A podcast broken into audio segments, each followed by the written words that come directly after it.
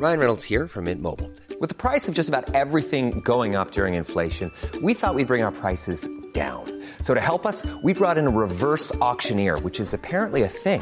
Mint Mobile unlimited premium wireless. Ready to get 30, 30, bit to get 30, bit to get 20, 20, 20, bit to get 20, 20, bit to get 15, 15, 15, 15 just 15 bucks a month. So, Give it a try at mintmobile.com slash switch.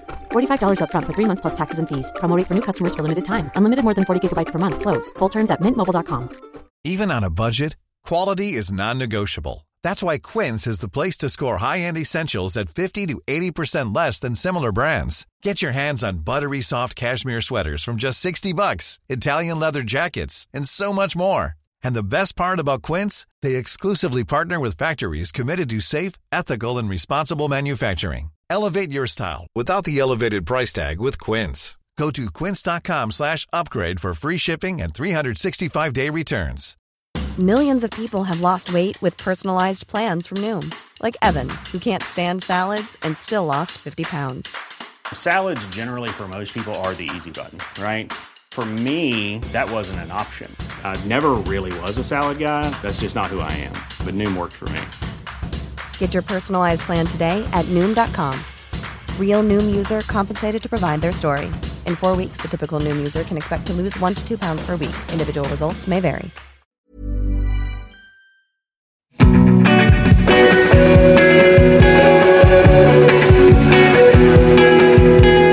Yeah, nothing too wild.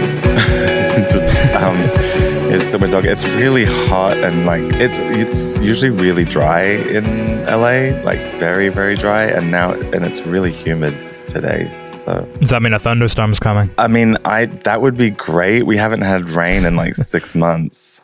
We're in the middle of like a like the worst drought of I don't know. It's just the, the whole planet is just like falling apart right now. I mean, I'm in Scotland and not having rain for six months sounds like a parallel universe. I can't quite imagine that. I know, right? How does it, is it still raining? You get rain all year round, right? Yeah, I mean, we had a really nice June. It was really sunny, warm, great, but July's been pretty shit. Just kind of pretty dreary. Today was nice, but one of a handful. Um, where in Scotland are you? I'm up in Aberdeen at the moment, Aberdeenshire in the northeast. When um, were you from Aberdeen originally, or up that way? Yeah, yeah, I came back up when all the know. lockdowns were kind of kicking off. When, you know made sense. the thing happened. But yeah, it feels like this is kind of dragged on a lot longer than oh my god, doesn't it? anticipated, man. Yeah, but And like, can you do? and it's just like very unpredictable, and it's hard to make plans. And I don't know. It's just it's really changed the way you think about the future, doesn't it? Like, I think in positive ways too. Though I definitely Oh, yeah. feel like I, I think about living in the present a lot Oh, more than I did a year ago. Absolutely. But it's definitely I've I've noticed that my brain's changed just in the way that yeah, it does make you really become more present and you just think, well, we don't know what's going to happen, so you just do what's going on today. We could all, we could all be locked back up in the house in a week. Well, And that's going to be a good mindset for the next 40 years because I don't know what's going to happen, but I have a feeling that shit could get a little bit crazy now and again with, you know, global warming and where that's all going. Definitely, definitely, and we, I mean, we had we're kind of I don't know anticipating another pretty big fire season over here. Like we we were on. I live um, northeast LA, like close to the mountains, and we were on evacuation watch for a month with just like and everything smelled like smoke and there was ash on everything and we were just a few miles from where there was some pretty big fires and just checking in every day like do we need to evacuate or luckily they got, it took a month it took them a month to put that fire out Wow. It's pretty terrifying stuff. yeah it is Do you have like a bag kind of packed to go and stuff then? Are you always a little bit on alert when it comes to this time of the year? Yeah we have like a box that's got like hard drives and passports and you know birth Childhood teddy certificates and, and not even just like data and just you know i think if we had more time like we'd figure stuff out but this is just the box of like, okay, if we've got to run, like this is the box. Hank, was it not? Did Rick Rubin's studio not get burned down a couple years ago with it? Uh, I that I mean, I'm not sure, but that wouldn't surprise me because he's in Malibu, and they definitely get a lot of. It's pretty flammable up there. Yeah, it's all it's all so weird. It's just all a bit crazy. Yeah. Okay. So anyway, enough about like the weather and global one global warming and global disasters and um We've got the depressing part out of the way to start with. yeah I'm pushing forward for a positive podcast. I can tell you my story about working at Rick Rubin's studio if if you want to change shift gears. yeah, definitely. Um, I I got a call from my publisher. This was probably this must have been like four or five years ago, and they were like, "Oh, we're doing uh, like a writing camp for Justin Bieber." And at this time, I was like, "Oh, I should do more like top line writing and just try and you know write more songs for other people." So I went to this writing camp at, and it was at um, it was at Rick Rubin's studio, and he had all these different writers in different rooms, and I got to work in this studio that was it was an old tour bus. Oh, Dylan's one. Yeah, it was Bob Dylan's tour bus. Yeah, Yeah. you know all about it then. And he and then he was saying that he mixed the Kanye album in that tour bus. I was like, that's that's amazing because it didn't even sound that great in there. But I was like, okay, you can mix. Yeah, I was going to say, how does that work acoustically? It'd be a little bit tinny, would it? Or It was pretty dead, but I don't I don't know. He made it work. It sounded good. But then they ended up scrapping all of that material and they went in a whole different direction with the album. I guess sometimes you got to do that, don't you? Yeah. I was listening to you on Joshua Moriarty's podcast this morning, the bottom of it. Oh yeah, that was good. That was really good. I like. Yeah, he's been uh, on he's been on here a couple of times, friend of the show. But it was really interesting because it was a part. I think it was kind of towards the end of it in the conversation where you were saying that. I think you were talking a little bit about religion, and you said that your conception of him, you know, is very much a small part of who he is as his whole because you'd only had a couple conversations with him or whatever. How much of a perception of you do you feel that people can get from your music? Um, I think they can get. I think they can definitely get a a perception of. I don't know. Depends how well they're listening. Depends how closely they're listening. I think there's definitely a lot of like inner world, you know, things that I think about that I put into the music. I don't know. People. I think people always project things onto other people that they don't know or that they only know through their work or their their music. It's an interesting question, but yeah, I have no idea. I guess because your music is quite a kind of distilled version of yourself to a certain extent. Yeah, in some ways it's distilled, and in some ways it's more. Um, in some ways, there's parts of my music that are more vulnerable or um, intimate than maybe I even am with people in my life that I'm close to. Which is like a weird dichotomy. Why do you think that is? I think because music is, uh, it's it's easy to open up and say things in a way maybe that you wouldn't say in real life because it's kind of disguised with um, a melody and some some uh, some electronic drums. I don't know. It feels like a, a format that's or a medium that's that allows you to be a bit more like whimsical and also a bit more coded maybe you can like for instance i mean people can listen to songs and have not really any idea what they're truly about until they hear what they're about or until they kind of really dig into the to the lyrics.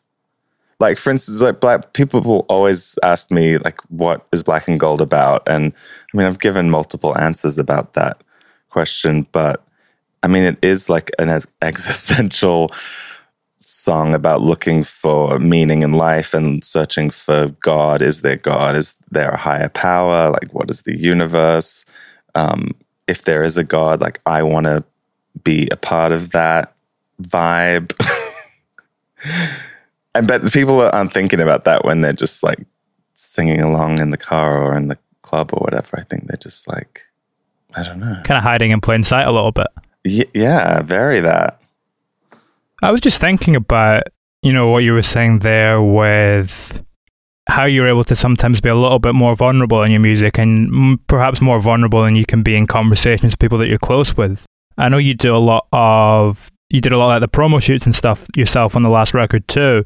Does that kind of carry into that side a bit in the aesthetics too? Yeah, I mean, that I think that's definitely showing a side of I don't know, at least how my brain works visually, but a lot of that comes down to just control.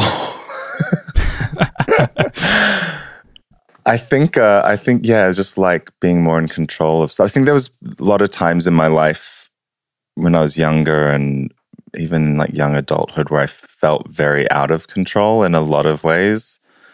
And I don't know, as I've gotten older and in some, maybe in some good ways and in some bad ways, I think I've gotten a, a bit more controlling of like my environment and my, you know, what I'm doing and what I'm putting out and being really selective and being just, I don't know, very controlling. I don't know. I'm super controlling. Let's just be, let me just be really honest. It's kind of funny then that you live in a place with such crazy, you know, natural weather then, where you're very much out of control of what's going on with that. Yeah. And that's the, the thing is I'm actually pretty good at letting go of control in a lot of ways, which doesn't sound like it makes sense. I'm controlling and then I get to a point where I realize like I actually have no control and I'm like, "Oh, okay, I can I can accept that." Does that make sense? Yeah, would that be the same when you're like working on a record? Do you eventually get to a point where you just feel like you have to let it go? Yeah, otherwise it never comes out.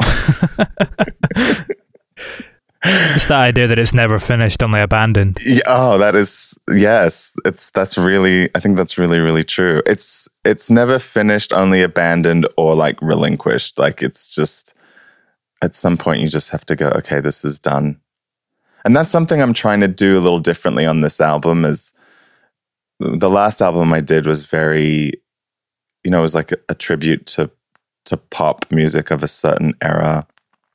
It was very shiny and poppy and I you know worked really hard on the details and vocal production was incredibly layered and the next I'm starting another album now and I'm just kind of trying to be a bit more like fast and loose and a bit reckless and a bit more experimental and just not as perfection not as not as much of a of a perfectionist with it. Are you more in control of different parts of the process then when you're approaching it in that way? How do you mean? In terms, well, if you, we think back to the last one, we could say that what you were very in control of was the production and kind of the style that you were going for with it. Yeah. With this one, because you have that need to kind of control it, do you turn that attention to detail to different parts of the music when it's kind of more fast and loose overall?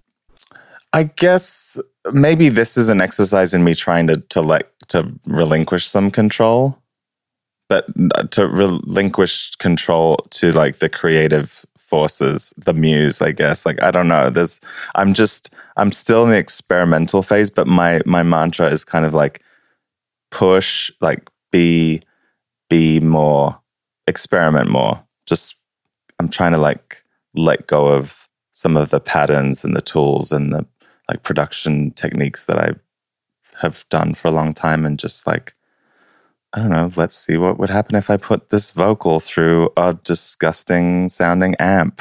like, I don't know. I'm just, I'm playing. And I think that's honestly because partly because of the lockdown lifestyle and just the, I don't know. I think a lot of creatives have just. Is it surprising of, you so far? Yeah, it is. Is there anything that you've learned as a result of that at this point in the kind of, are you quite early on in the process or how far into it are you? Um, yeah, I'm early. Yeah. I'm early on. I would have if you'd asked me two weeks ago, I would have said I'm further along than I would tell you I am now. What happened in that two weeks? I just realized that I'm still in the like research and development phase. Like I have a lot of kind of sketch ideas written, but I realized that there's a there's a certain type of way that I operate when I'm making a a larger album, like a you know an EP or an album. I heard Alexander McQueen talking about how he works when he's well when he was designing clothes and he would kind of travel for a few months and then just like do a lot of busy work and then he would just kind of purge it all within like a really short period of time and just make everything really quickly before it was supposed to come out. And I think I do something similar to that where I I kind of do a lot of sketches and I'll have, you know, 20 sessions or tw- you know, 20 yeah, 20 sessions with like bits of production and maybe this song has a chorus and maybe that song has a verse or a melody. And also, I recently f- have been diagnosed with ADHD. So this ve- very much makes sense with that. I kind of just chip away at things and then at the end I just like put it all together. Kind of like in a manic episode. Is it almost like how McQueen, you know, would have a lot of different variations on one style with one kind of outfit? Well, I think he would just, it was like very much a mood board up until then. Like, you know, just kind of doing loose sketches of, of a mood to try and, I think it's because I, I like things to feel like a cohesive project. And if they, are all done kind of separately individually, I think maybe they lose a bit of that. But I don't know. That's just for me. Also, I just heard Jimmy Jam and Terry Lewis talking about how they made Janet Jackson's Control album in six weeks.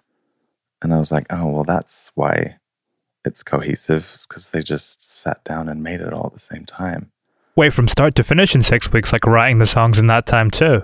Yeah. They said they wrote it and recorded it in six weeks. That's just unfair. I know. I was like, oh, wow, this, I feel very sad. did you see the uh, Did you see the McQueen documentary that came out a few years back? No, I didn't see it. I didn't see it. I think I was like, I should watch it. I think I was at a worth a checking bit, out. Yeah, yeah, I should see it. I I'd gotten to know him in the last like couple of years of his life, and I was really sad when he passed away. And I think I, I don't know, I was just like, oh, I don't want to watch this yet, but I'll, I will watch it at some point. Yeah, it, it does get a bit tough towards the end of it. It's very much your kind of standard talking heads documentary, but the subject is so fascinating and it's got such an enigmatic character at the heart of it that yeah. It gets away with it. Yeah, he's amazing. He was like a Scottish legend were you in London at the same time? Were you kind of operating in similar circles? Yeah, we. Um, I met him in London the first time I. first time I met him, I was doing a a show at Soho House or something in London, which is like a, a members club there for people that don't know, and it was like you know just a kind of like an industry thing. Like people who are members of the club can come to the show or or some press and stuff and the power was the power went out for the whole block. So we didn't do the show, but ended up um, just kind of like sitting down with Lee with some candles and some food and just like talking and um, because he'd come to see the show, and then we rescheduled the show for like a week later, and then. he's like, okay, I'm I'm gonna come back to the show. I was like, okay, sure. No, and he came back and he and he showed up with a bunch of people and he he brought Kate Moss to the show. Who this is such a this is such a funny night because I Kate Moss came ended up like kind of having a, a laugh with them. She came up on stage. I used to do this cover of Gypsy Woman by Crystal Waters. I used to always do it in my live shows around that time, like for, for my first album. And she came up on stage at the end and was like dancing. And this there was a random like pole in the middle of this stage. And I ended up climbing up it and like sliding down and actually fractured both of my like a hairline fractured both of my my legs. Oh. Which I didn't know for like a week that I'd done that. Did it not hurt? Yeah, it hurt, but I just thought I'd bruised them yeah, wow, that was a whole tangent, but I just thought that was a funny that was a funny story and a funny evening. Broke my legs in front of Kate Moss. When you're in a setting like that, how do you kind of is there an energy there that you can feed off of in a members club? It's a, it feels like an interesting place to kind of perform a show. Yeah, it w- it was. I think at that particular time, I was just a, a lot like looser and like wilder and I don't know. I think I like I got sober several years ago and stopped drinking and everything. And I think since then I've become like much more introverted and I get a bit more social anxiety. But I mean, then I was just like, yeah, I was up for it. And Although you're saying you get a little bit more social anxiety now, I imagine it was maybe always there, but the drinking was kind Oh, of just yeah. a way to oh yeah, definitely. dampen oh, it. one million percent. Yes. You're quite into your uh, like your meditation and stuff now, right? Yeah. Does that help to kind of dampen it and control it? Um, it definitely helps with anxiety. Also, it's it, well, I guess it's hard to know how much social anxiety remains because there's not been a lot of social. There now that things have started to open up here, like the social engagements that I've been to have been pretty limited and pretty. It's mostly just people that I that I know. But it, I mean, it's actually. I think I just don't like being environments where people are like arrogant and have a chip on their shoulder and there's where there's like this kind of social hierarchy. It just reminds me of high school, like going to a club where it's like there's like a VIP section and I don't know. I'd rather just be in an environment where everyone's like chill and like not feeling like they have to project their insecurity onto onto everybody. Is that why you moved to LA, a city known for its lack of ego? I think actually there's this very weird misconception about LA, I think, because people do get this like very myopic view about LA that's based on media and TV and, and celebrity and stuff. But there's there's so much more in this city and there's so many cool people here and there's so much diversity here and so many creative people and there's a whole other side to LA that's really grounded and really down to earth. Yeah, I guess it's the same as any big city where you can find, or, or rather, once you find your community, it's pretty cool. Yeah. How long did it take for you to find that? Well, I hated LA when I was there because I moved here when I was a kid. I moved here. I moved to Southern California uh, when I was ten, and definitely had a really hard time adjusting. And there was like a big culture shock, and I think it was maybe that's when my social anxiety kicked in. It was just kind of hard to connect, and you know, kids were mean, and it was like when you're different at that age, everyone just picks on you, and you know, like had a funny accent and stuff, and didn't know what things meant, and so then then going to high school, I really just didn't. I became I was like full on Anglophile. I was like listening to British music and like culture and, re- and magazines and wanted to move to London. So I left LA when I was 17, moved to London. It was like, I'm never going back to LA. My family was still here. But it wasn't until in my 20s that I really kind of fell in love with with this city and started to feel really at home here. Had you changed in any way in the interim, or why do you think it was that you fell in love with it when you returned? I think because I was able to make my own connection to the city instead of being, you know, part of a family unit where it's like, this is where we live, this is where you go to school, these are our circle of friends. I think coming back to LA as a as a young adult and getting to kind of explore the city in it in my own way. I guess, well, after you've been to London and you've kind of had your success there, are maybe the doors a little bit more open to find the cool people when you return? Oh well, I had not had any success at this point. I this that came later. I moved. I moved back to London.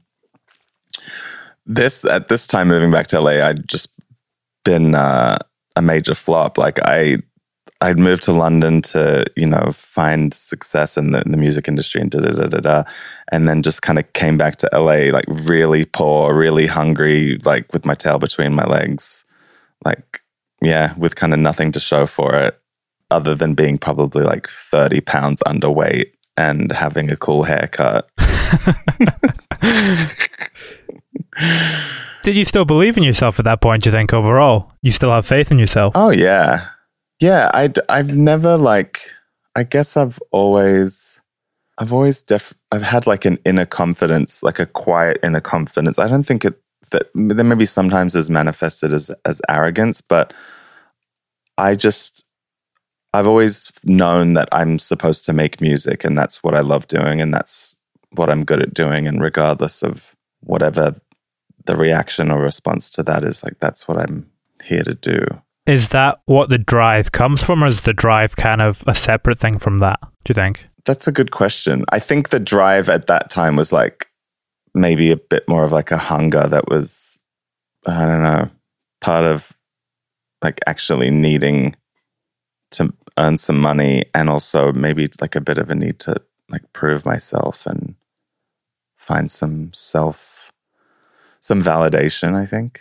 The stakes are quite high at that time as well because it's like you either survive or you don't. Yeah. Like there's no in between. You either have to make it or you or you don't. Yeah. Are you able to thrive within that pressure though?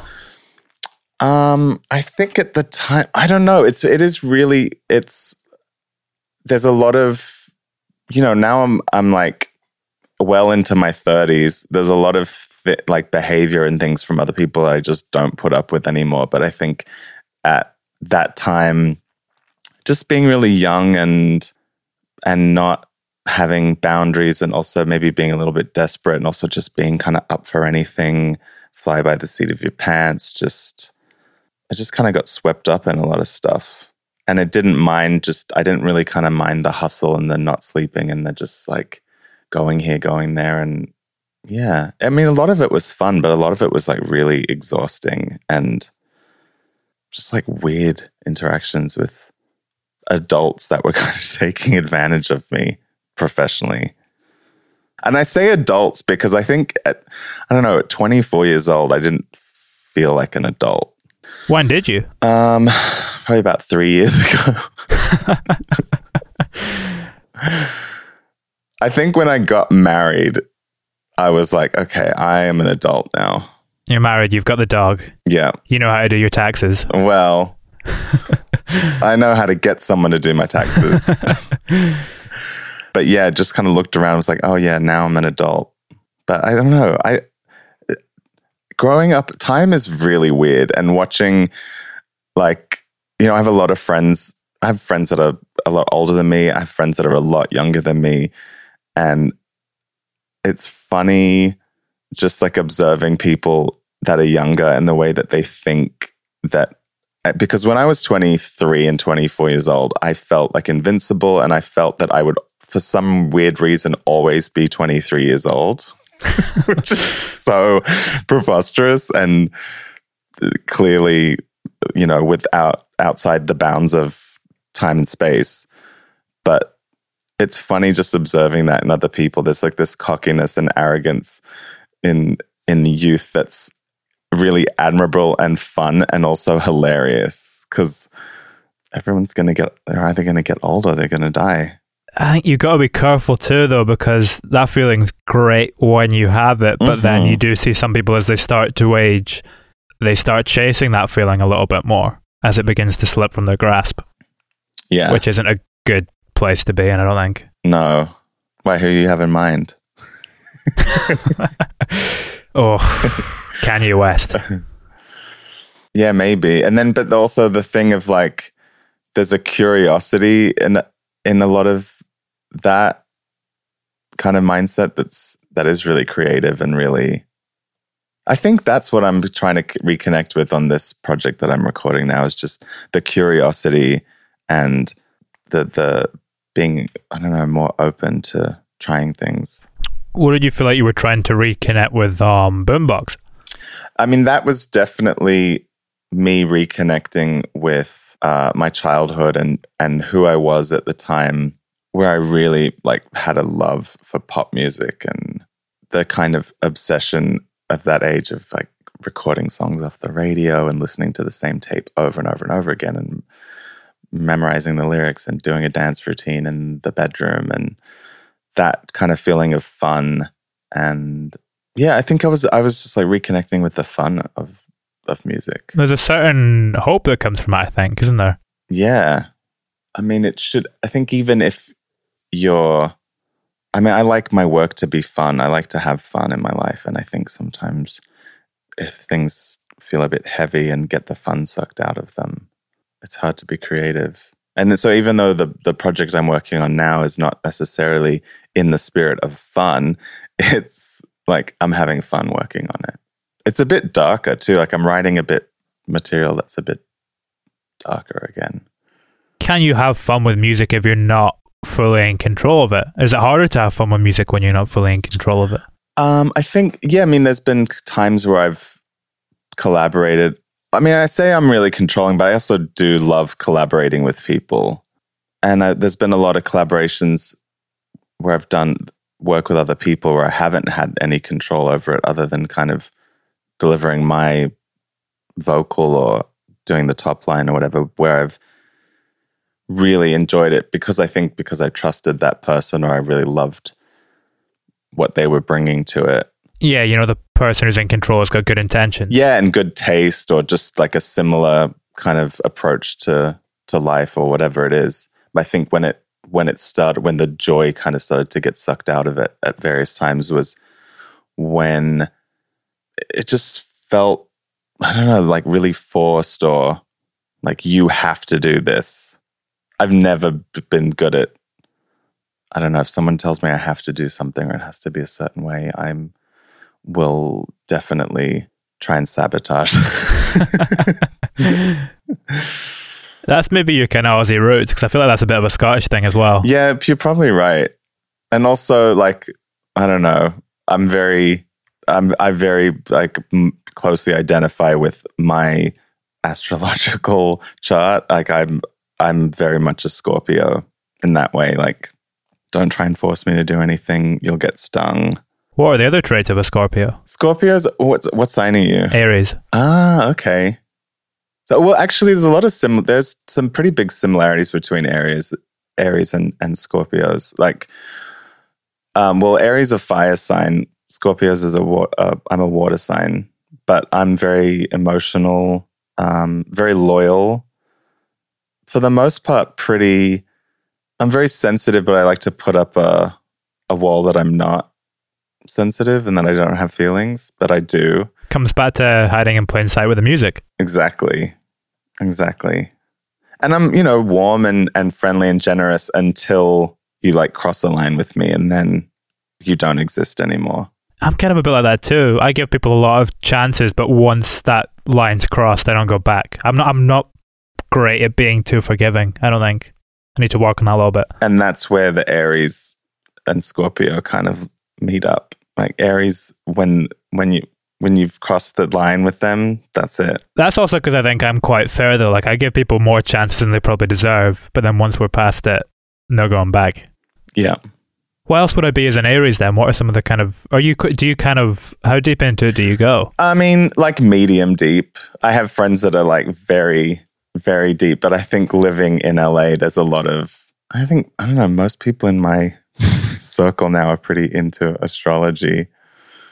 Aries are very fun, like fun loving. There's like a competitive spirit where they like to be kind of out front and doing things, trying new things. And Aries are really good at like, you know, starting things. And there's like a kind of a childlike quality with Aries that's really fun. I do see a bit. It's funny how it lines up. But then there's all these other, okay, now wait, let's, there's all these other planets in the chart that affect the personality as well.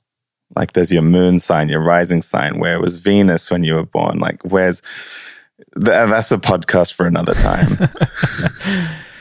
I wonder. It's interesting you're saying a lot of people are getting into. I wonder if it's like as a religion slowly dies out a little bit, we maybe start to look back at some of these older kind of forms of things that don't require the same commitment, but can still be quite useful tools to kind of orientate ourselves around. Yeah, I think so because I think humans will always look for meaning in life and try and connect with. I think there's just this innate curiosity to figure out, like, to figure out life and to know, you know, what is this force that's higher than us that's like the, the origin of life? Like, there's, I don't know. You kind of believe in like a higher power? I do.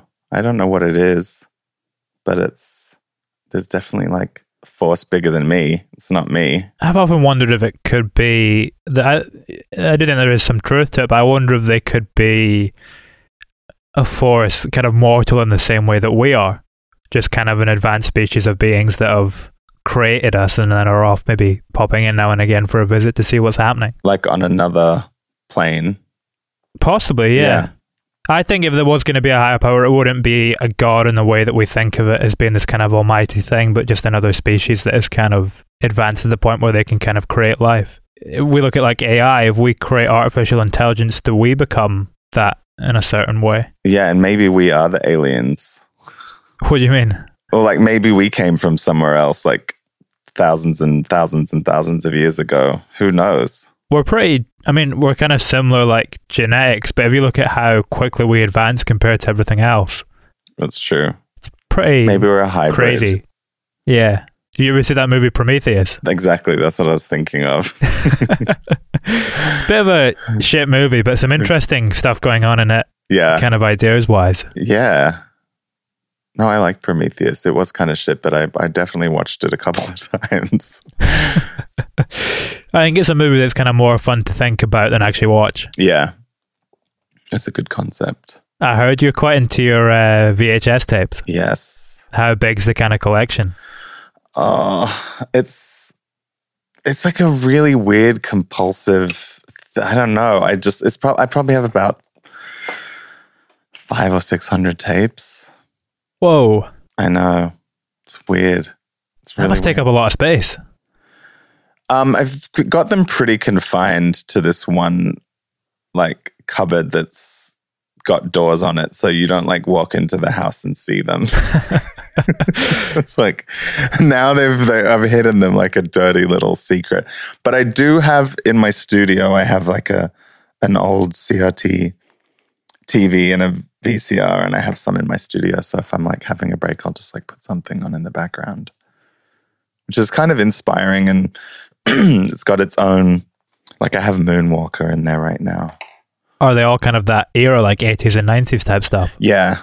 Yeah, mostly 80s and 90s. I have a lot of like sci-fi and like in, in here I've got well, I have Aliens, Predator, Chucky, then I have like Sinead O'Connor music videos, George Michael, Bill and Ted's Excellent Adventure.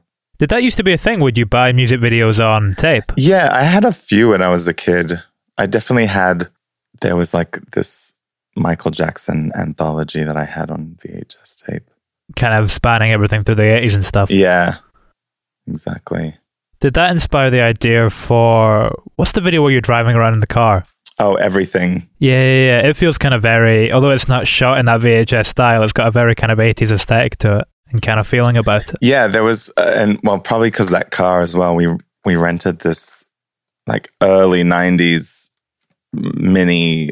What the f- what was that car? It was just like this weird '90s little beach car that we rented. But yeah, and I think that also that aesthetic and that vibe of like getting the friends in the car and going on a road trip is very like '90s music video.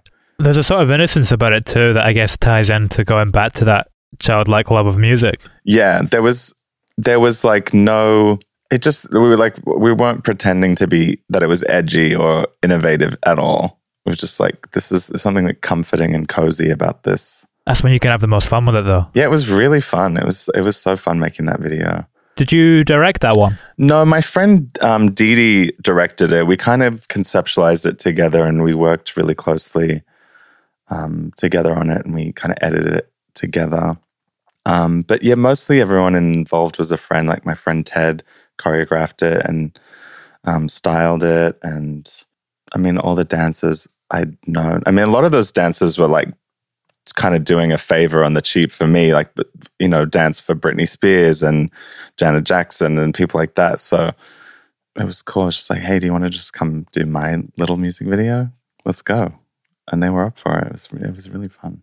You you've shot other people's music videos and stuff as well, right? Though, directed and edited and stuff. I have, yeah, just a couple, um, just for some friends. But I'm, d- I mean, I'm down for anything creative. I love, I love, I kind of love to do it all, and I think that's another way that I become maybe more. I'm going to stop using the word controlling, and I'm going to start saying like hands-on. Cognitive reframing. Yeah. And that's I More think why. I'm very like hands on with what I do is because I I I like I can be creative in whatever it is that I'm doing, and you know whether it's like graphic design or shooting photos. I've always wanted to do, and I think as I get older, I don't know. Who knows? Like I might move into other fields. I've always kind of had like a a, a fantasy of being a film director. Very few people do the same thing forever. Like Yeah. even if people are creative, they tend to stay creative, but they you often see people kind of moving into their fields, whether it be writing books or yeah, moving Yeah. from one medium to another. Yeah. Do you have anything in mind when you say you'd, you're interested in kind of directing films? A genre or an aesthetic that you'd be interested in? Um, I have started like I had I have dabbled in some screenwriting, but nothing that's ever that I've ever finished or cemented. Yeah, easy to start, hard to finish. yeah, exactly. exactly. But then the time that you do finish an idea will probably be a testament to the kind of strength and belief you have in that one. Yeah, and I never try and force things. I think if there's like a an instinct to continue working on it, then it's like good to follow through. Because it's the same with music. I mean, there's a graveyard of songs that have I mean, sometimes I'll find a hard drive and it'll be like, you know, 2012 to 2014. I'm like, well, what's on this hard drive? And I'll just, there's just so many unfinished things on there. And some of them I listen to and I'm like, oh, this actually is cool. Let me drag this onto my new thing and maybe adapt it. And then some, sometimes I'm like, yeah, this, this belongs in the graveyard. The melodies will be timeless though. Not always. No? sometimes, sometimes they're not good. when you say you take it into a new idea, how exactly do you go about transplanting it? Do you have to kind of alter it quite a bit? sometimes it it it's really strange, but sometimes it already kind of ties in with what I'm doing, and sometimes not. But it's it is a really weird thing, like how how some work translates to a different time than when it was created. Like I just pulled some stuff up that I started, a you know, a number of years ago, and I was like, actually, this is kind of in the world of work that I'm doing now. So maybe it was just like a concept that I'd had that I wasn't it wasn't ready. I don't know. It is it's really weird how stuff kind of pops up and feels like it's pertinent to it to now. Had you had the desire to go back and make an album in this kind of soundscape for a while then? And it just took a bit of time to come to the fore. Not consciously. No. Not consciously, I don't think. But this I mean this album I'm doing more um it's really up tempo and I'm I'm drawing some inspiration from actually kind of the first time that I lived in London and was going to a lot a lot of clubs and there's a bit of I mean I'm trying to push it more into to now but there's like a there's elements of UK garage and house and drum and bass and stuff kind of in that tempo. That's due for a little bit of a revival. What's like 20 year cycles, things tend to kind of move in. Yeah. It's coming up. Yeah, we're in it. It's definitely the 20, yeah, 20 year cycle. It feels good to be back in a proper decade again, the 20s. I know. After the noughties and the teens, I know the I'm naughties. glad we're kind of back into something that feels okay to say again. there was something really cringe about the naughties, like saying it and also the time. we were speaking about this with Josh actually when he was on last time, and we were both kind of saying like noughties in the 80s can kind of, they feel like in between decades a little bit. yeah, there's definitely like the the naughties were really um trashy, which I guess the 80s were too. There was like aesthetically this very like unwashed kind of like I don't know, all like the mullets and the just like the scrappy there was I don't know, maybe that was specific to LA, but I'm sure not. I don't know. I love, I kind of love trashy stuff though, like Oh, trash yeah. entertainment and art. Yeah. Yeah, nothing wrong with it. It's just it was there was this like very pop sheen to the to the end of the 90s and the and the early 2000s and the kind of boy and the girl bands and the re- like reflective clothing and the shiny like sportswear and the bling and then following that was just kind of like everyone looked like they hadn't washed their hair for like a couple of weeks. They probably hadn't. Yeah. But then, yeah, the camp of the kind of 90s I quite liked. Like, I went back and watched. You've seen Batman Forever, the Val Kilmer one. Yes, I just wa- I just rewatched it a couple of yeah, I months ago. rewatched it too. with It's- Uma Thurman and um yeah, yeah, yeah. Jim Carrey. Yeah. No, Uma, Thur- Uma Um, Thurman's the one after, I think, isn't she? oh yes, you're right. She's the one with and Arnold. I think both of those films have kind of aged all right, though, because when they came out, everyone hated them. Yeah. But when you look back on them now, you can kind of see he was going for that campy 60s thing. Yeah. And they're a lot of fun. I- Even if they're kind of trash, they're really entertaining. I enjoyed them. I enjoyed re- rewatching them. I watched I think that's why I'm blending them together. Wait, who was the villain in the Val Kilmer one? It was Jim Carrey. Jim Carrey Yeah, and I think Tommy Lee Jones was in it as well, wasn't he? Yes, as Two Face. Coming back to that idea of them being completely over the top, I think all of them had about three different villains kicking off at the same time. Yeah, Have you got them on VHS? you know I do. yeah, I watched them on VHS. This and it's it is a really weird. Like people are like, but why? Well, sp- specifically, my husband is like, why? Why would you watch this on VHS? It looks like shit. Um, but it does. I don't know. There's this like quality that it has. It's kind of like warm and fuzzy to watch. Like it's not super sharp, and it's there's something for me that I find more engaging about it. And maybe it's the act of like choosing it from a shelf, putting it in the in the VCR, and sitting down to watch it. Because I think now it all feels very like you can just kind of scroll through Netflix for 20 minutes and not really find something that you want to watch necessarily. Well, I can. And then just give up and watch 30 Rock again. yeah, and like not really fully watch it. Just kind of watch it in the background and just scroll on my phone. Death scroll. Do you find you're a lot quicker at picking stuff when you're just going for one on the VHS? Yeah, because they they're all movies that I've that I like or that I've I have a bunch of tapes too that are movies that I've always wanted to to watch that I haven't. Which is re- like, do you know? I've never seen Godfather. I think that's a good thing, though, kind of saving that for a little bit later on. Yeah, and I and Like, I you don't want to still watch haven't watched everything when you're in your 20s. Exactly. And I haven't watched it yet because I I'm still I'm waiting for like that perfect moment, and also it's th- like over three hours long, so you got to have the time. but I'll, I'll find that I'll find the perfect moment. Have you got it on VHS? Yeah, it comes on. It's so long that it comes on two.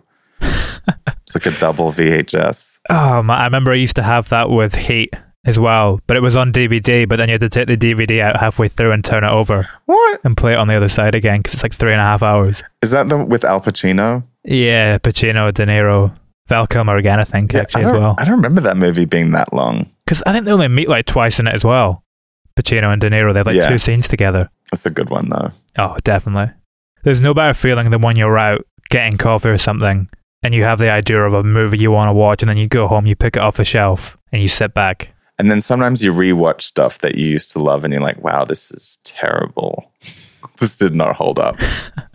Do you ever get that with albums as well? Um, I think with albums that sometimes I've gone back and listened to albums that I've loved that are from a specific time and I'm just like, wow, this is mixed really badly. but at the time, you, no one noticed or cared. Yeah, back in there, the 80s, just turn those drums up as high as they can go. Yeah, and also there was this time, like when things started to to switch over to Pro Tools and to digital recordings in the late, like mo- more so in the late '90s and early 2000s. There was a lot of, I don't think people, I don't know if Pro Tools hadn't really kind of reached its full potential, and also people didn't maybe know what they were fully doing yet. But there's a lot of there's this kind of sound quality to that era that's really tinny and digital and kind of harsh.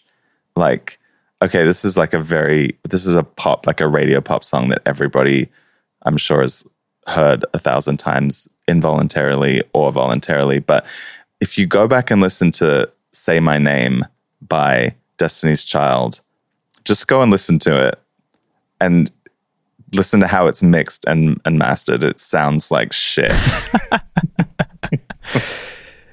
I guess when it came out, though, as well, if that's going out over the radio waves, you're not going to notice it quite as much because the quality coming through speakers wasn't what it's like now. yeah.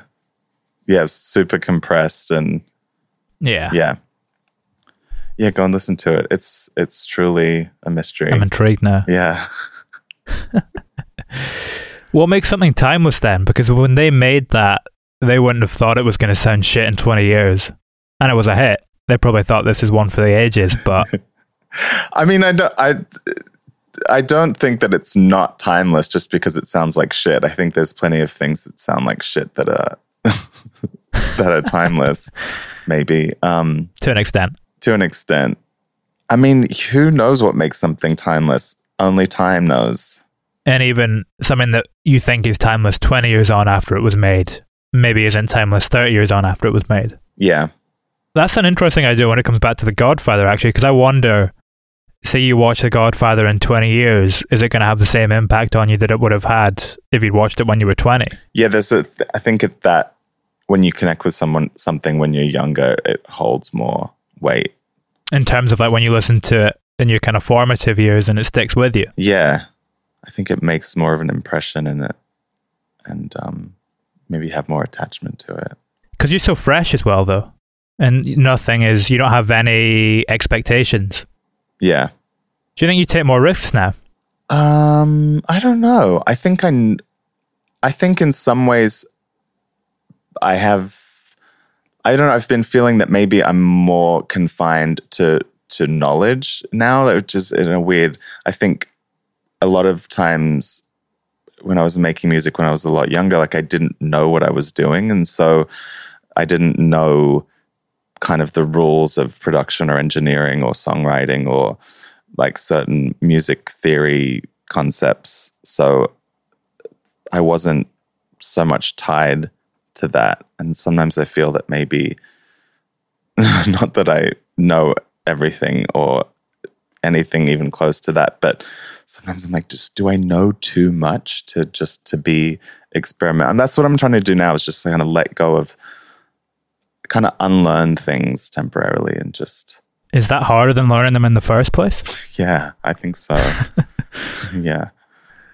How do you go about that? I don't know. Just I think it's a, just a conscious letting go and just, just I don't know, making new choices, being more reckless. Like this shouldn't work. This isn't right. This isn't the correct way of doing this. But like, let's see what happens. I have this Brian Eno deck of cards. Oh, Have you ever heard of of of this? He made this deck of cards. It's called Oblique Strategies. is this the one where it's got like chuck everything out and stuff written down in it? yeah, it's things like accentuate the negative, like uh, just weird uh, little strategies, I guess, oblique strategies I like to pull from this deck and just kind of see what curiosity that sparks. Do they work? Do you think? They definitely s- do switch something in the brain that it kind of get gets you unstuck sometimes. Like there's one card that I think it says like mute everything. I'm like, okay, let me try that. And then I start muting everything and then gradually unmuting things. And I'm like, oh, I don't need any of these other tracks. Like, there's way too much going on. But then on the last album as well, there's a lot of complexity going on underneath the surface and in the arrangements, but then it comes together quite simply overall and always has a pretty pure message at the core of it. Yeah, I think there was there's there was a harmoniousness through like everything was there for a reason. It wasn't just there to like fill space and be loud. And that was and that was why that the album, the Boombox Eternal, was so fun to make, is because there's there is a lot of ear candy and a lot of subtle little musical moments that are fun to listen to on headphones and really engaging, which I mean that pop music to me was so much that.